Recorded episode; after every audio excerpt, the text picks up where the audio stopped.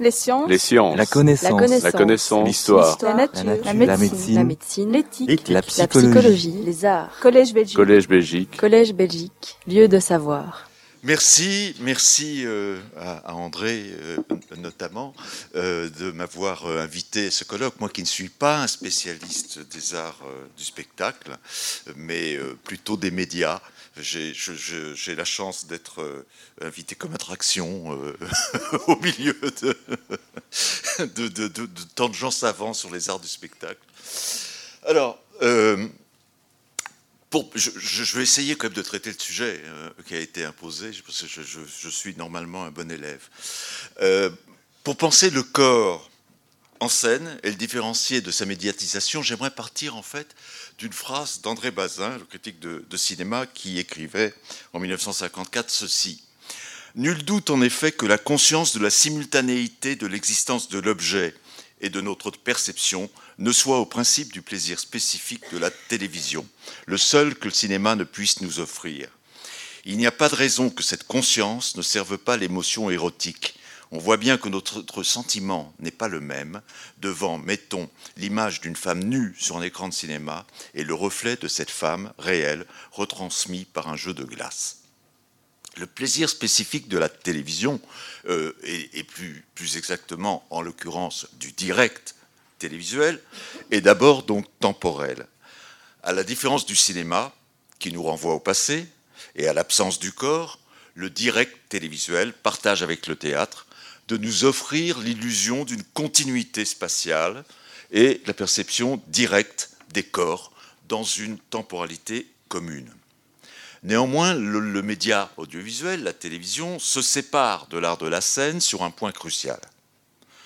Alors que la pièce déroule une suite d'événements écrits et prévus, dans la plupart des cas, je prends le cas canonique évidemment, comme toutes les fictions, les genres non fictifs, c'est-à-dire variété, en direct, sport ou débat, etc., sont susceptibles d'apporter toujours une dose d'imprévu qui procure justement le frisson érotique dont parle Bazin. Bazin écrit, en effet, Quoi qu'il en soit, les téléspectateurs américains qui eurent la bonne fortune de ne pas cligner, des yeux au moment précis où craqua accidentellement la bretelle d'une robe découvrant un sein en gros plan au cours d'une émission en direct, connurent un instant spécifique de télévision érotique, le temps d'un sein nu entre deux changements de caméra. Alors, ce sein nu, ça s'est reproduit depuis un certain nombre de fois. Euh, je pense à, Sophie Marceau à Cannes, ou bien pire, évidemment, Janet euh, Jackson au Super Bowl, qui a engendré un tel scandale, le Nipplegate, que euh, ABC a refusé par la suite de transmettre en direct la cérémonie des Oscars, la décalant de, de cinq minutes. Donc, le reflet de la femme dans la glace et la rupture accidentelle d'une bretelle de soutien-gorge appartiennent au même paradigme, celui de ces petits moments volés à l'acteur. Si la nudité théâtrale se fonde sur un contrat exhibitionniste au sens propre, puisqu'il engage l'accord de l'acteur à se montrer nu, l'image dans le miroir dont parle Bazin est volée, et celle du, de même, euh, elle est volée, et celle du sein est non consentie, pour reprendre un mot à la mode. Ce qui donc depuis Bazin euh, euh, a, connu d'autres scandales. Si le spectacle scénique et le direct télévisuel ont en commun donc le présent d'une performance, si ce n'est la présence, le fait que le spectateur sache que le spectacle est écrit, si j'exclus évidemment l'improvisation, le renvoie d'une certaine façon au passé. Certains directs télévisuels reposent au contraire sur le sentiment qu'ils s'inventent au fur et à mesure. Sentiment d'ailleurs en général faux en sorte que les frontières de l'exhibitionnisme sont beaucoup moins bien définies. On ne sait jamais exactement où il va s'arrêter et euh, où il commence et où il s'arrête. Plutôt que d'adopter ici l'angle basinien du voyeurisme, je voudrais envisager dans cette conférence comment le direct agit sur la mise en scène exhibitionniste de l'animateur. Alors, je, je- je me suis intéressé à ce sujet parce que depuis deux, deux décennies, la dénudation télévisuelle est devenue monnaie courante. On- je vous ai préparé un petit montage qui vous en donne quelques exemples et euh, je fonderai après ma, ma conférence sur ces exemples.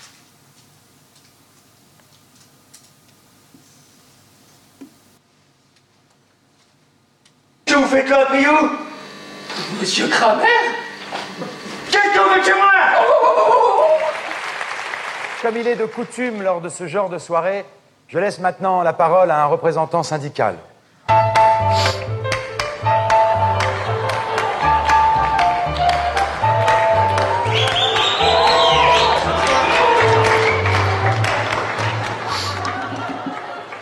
C'est la ministre. Madame la personne. ministre. Mesdames, Messieurs, la Fédération CGT du spectacle m'a demandé de vous lire le texte suivant.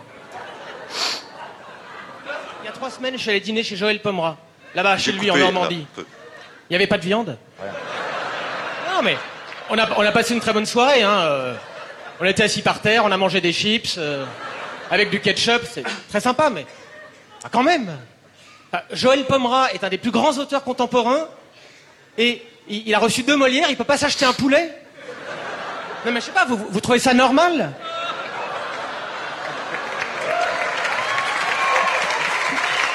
Elle est où la, ministre?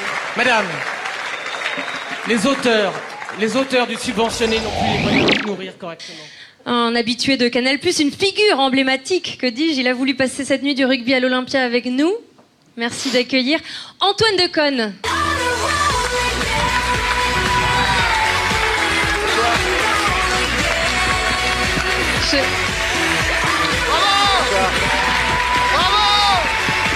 Sais, Michel, c'est la première émission de la saison, mais vraiment, je peux pas le faire.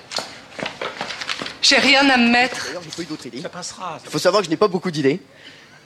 Donc j'ai décidé de vous offrir quelque chose que, que vous demandez tous, hein, que vous adorez. Oui À votre avis, qu'est-ce que j'ai décidé de vous offrir? Qu'est-ce qu'il a dit? Oui, ce, ce soir, j'ai décidé de vous offrir mon corps.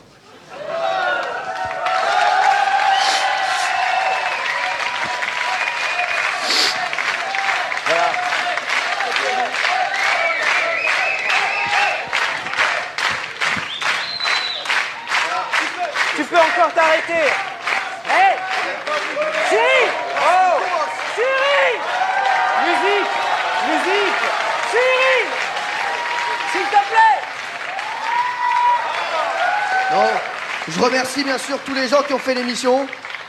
T'as encore mis un Tout le truc public. Ah non Si, hé, Oui. si, si je puis me permettre, Cyril, il faut arrêter la chouchouka.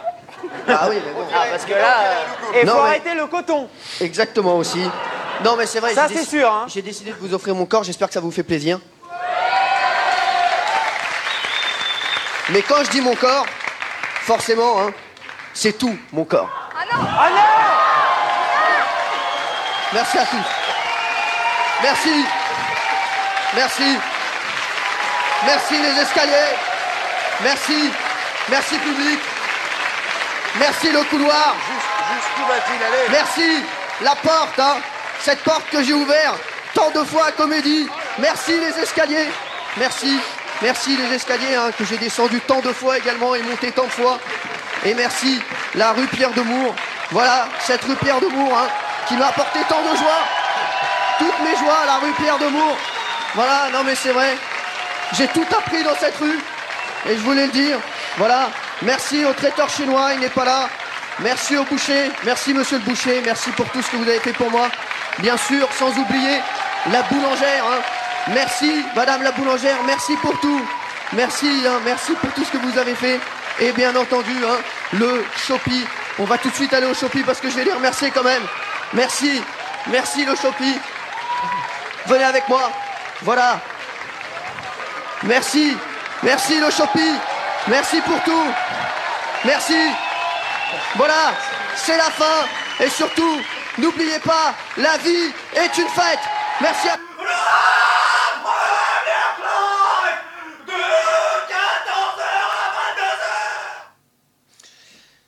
Voilà. Alors, pour euh, cerner la signification et la et la portée euh, de ces nus euh, spectaculaires, je vais partirai de deux moments. C'est euh, le moment de la pièce de Sébastien Thierry qui s'appelait Deux hommes nus et son, apparition au Molière. Euh, donc, dans un cas, il sort d'un lit hein, dans le plus simple appareil, dans l'autre, il vient prononcer un discours syndical lors de la soirée des Molières. C'est la même anatomie, je dirais, mais pourtant avec des effets différents. Si l'interprète des deux hommes nus peut provoquer chez le spectateur ce plaisir scopique d'être en présence d'une personne nue réelle, c'est un peu plus compliqué s'agissant de l'auteur syndicaliste, comme l'atteste la gêne manifeste de la ministre de la Culture, Fleur Pellerin. Certainement moins due cette gêne à ses revendications qu'à son absence de tout vêtement.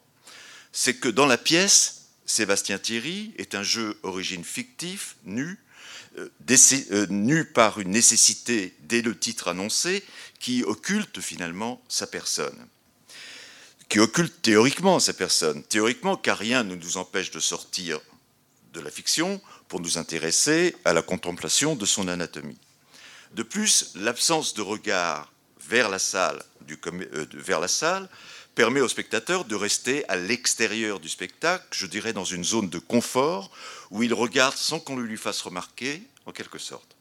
Bien différente est la situation de la ministre, que l'adresse à la fois verbale et oculaire force à regarder celui qui est sur scène et qui se positionne comme son interlocuteur.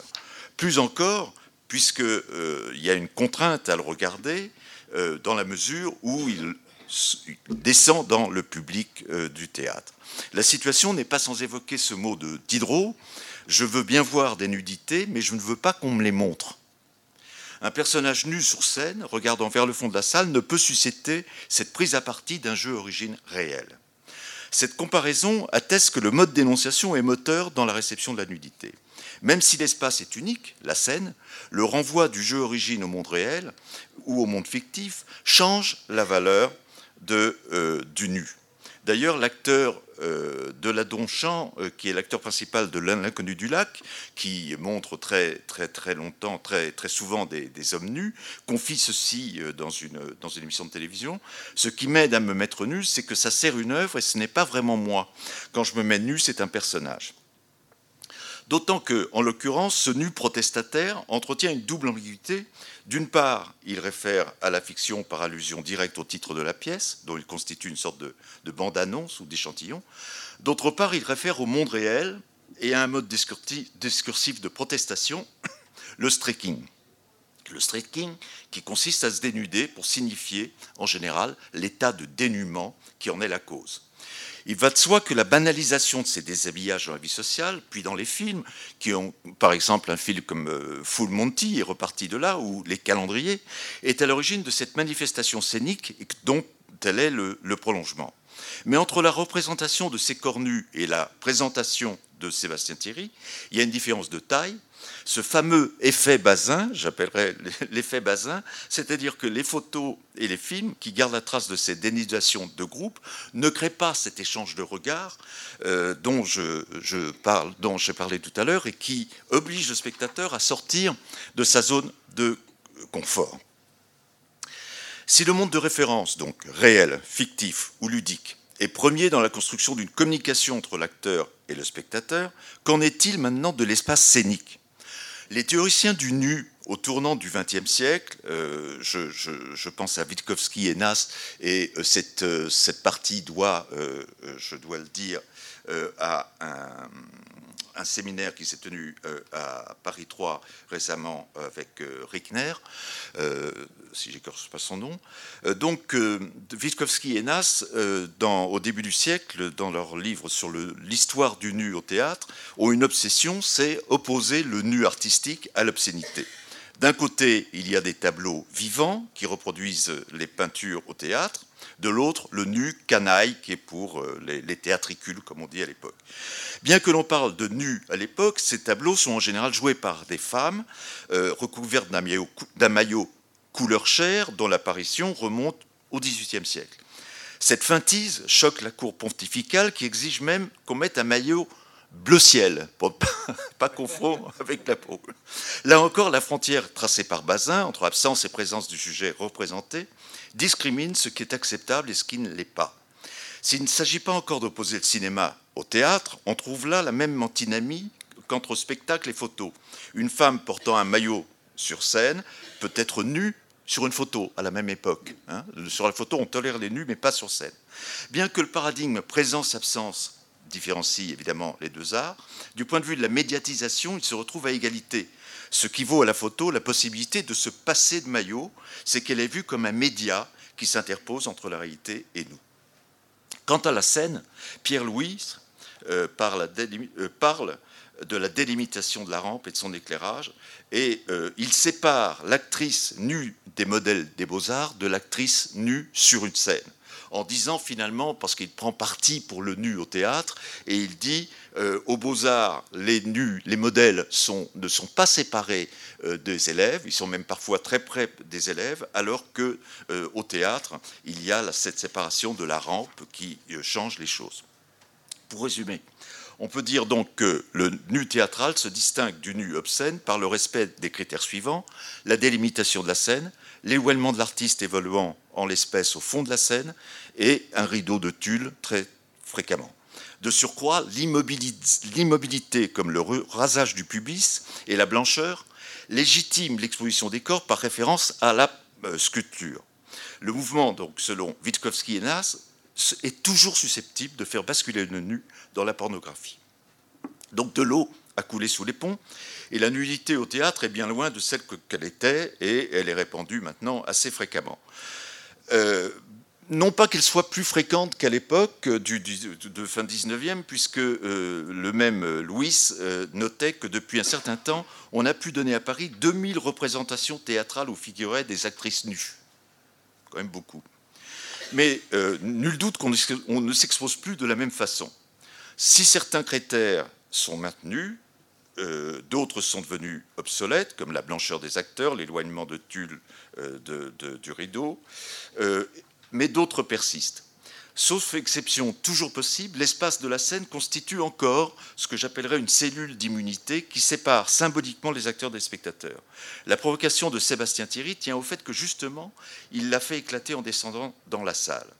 Ce que je veux montrer à présent, c'est que le fait, c'est ce que fait la médiatisation télévisuelle à cet espace. L'hypothèse que je développerai, c'est que la nudité à la télévision est la résultante de critères issus de la tradition théâtrale, qui trace une ligne entre esthétique et érotisme, si ce n'est euh, obscénité, et des manifestations du nu dans l'espace public. Premier exemple de ce mélange, euh, on l'a vu, Antoine Decaune, qui sort, euh, qui lors de la nuit du rugby, en septembre 2017, s'avance complètement nu sur, sur scène, son sexe simplement caché par un ballon ovale. Son, apparition, est dans la stricte continuité de la nudité fin de siècle, dans la mesure où elle est feinte par un maillot couleur chair. Mais le mouvement qui mène du fond au devant de la scène euh, l'en sépare à l'évidence. De même que l'huile qui, luit sur son corps, bien loin de la blancheur minérale. Cette apparence corporelle l'ancre au contraire donc dans son époque, puisqu'elle renvoie explicitement au calendrier des dieux du stade, euh, où les rugbymen posent euh, en général dans le plus simple appareil. Mais il y a autre chose de plus crucial. L'arrivée de De Caunes depuis les coulisses souligne une particularité du plateau télévisuel qui le différencie du théâtre. Si les entrées et les sorties dans une pièce classique donnent sur un hors-champ diégétique, le plateau de télévision communique plus ou moins avec la réalité. Le théâtre est un palais fermé, écrivait Pierre-Louis, pour rappeler qu'on choisit ou non d'y entrer. Le parcours de De Caunes fait des coulisses un sas qui potentiellement ouvre sur la ville. C'est ce que démontre la performance de Cyril Hanouna que vous avez vu à l'instant, en se dénudant au studio pour sortir ensuite à l'extérieur du, du studio, abolissant l'imperméabilité de la séparation entre l'espace du jeu de l'acteur et l'espace réel, public et social. Le passage par les coulisses, la description du couloir qui mène dans la rue casse cet aspect hermétique du palais théâtral. Le premier temps de sa dénudation maintient encore la séparation entre l'espace technique et la salle. Il relève d'une conception de la nudité comme don, comme en témoignent ces mots Je vais vous offrir quelque chose que vous adorez. J'ai décidé de vous offrir mon corps. Corps qui ne serait rien, on l'a remarqué, sans l'exhibition des parties génitales. Tout mon corps, rajoute-t-il, en enlevant son string. La sortie dans la rue, en revanche, régresse vers une conception plus radicale de la nudité, celle qui, selon Lévi-Strauss, op- oppose la nature à la culture.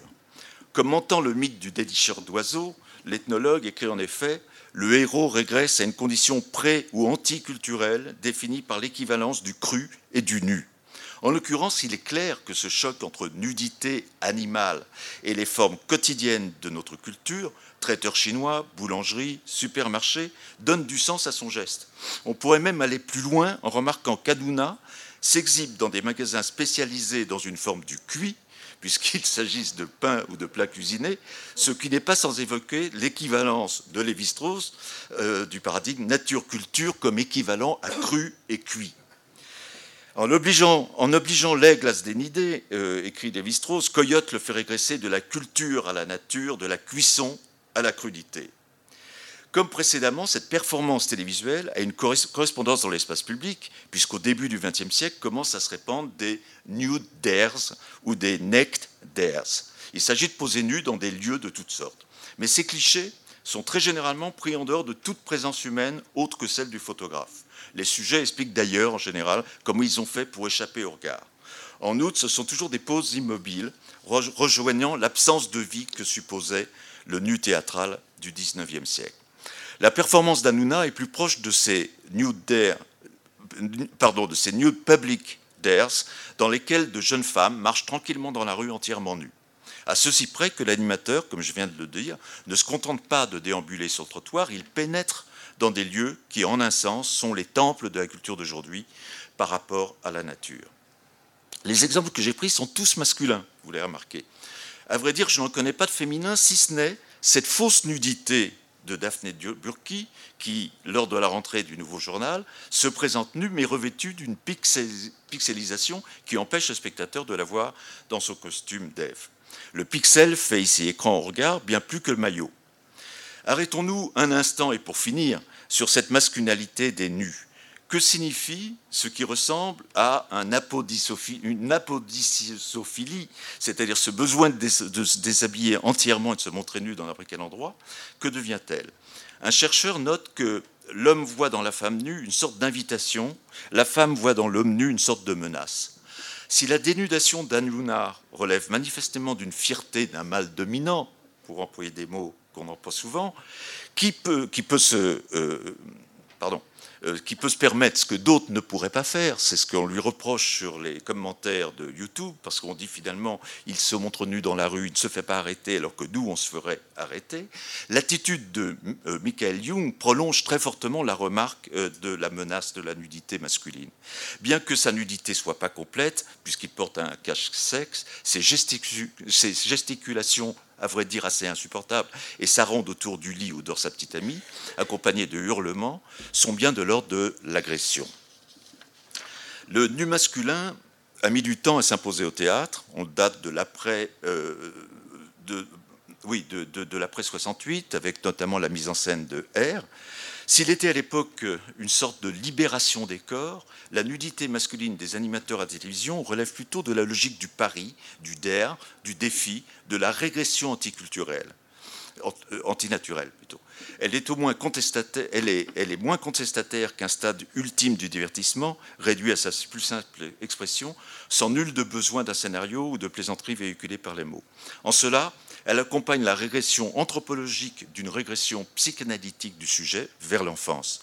On ne s'étonne pas dans ces conditions que les deux animateurs dont il a été question aient trouvé leur public parmi les jeunes. Merci. Les sciences. La connaissance. La connaissance. L'histoire. La, nature. La médecine. L'éthique. La, psychologie. Les arts. Collège Belgique. Collège Belgique. Collège Belgique. Lieu de savoir.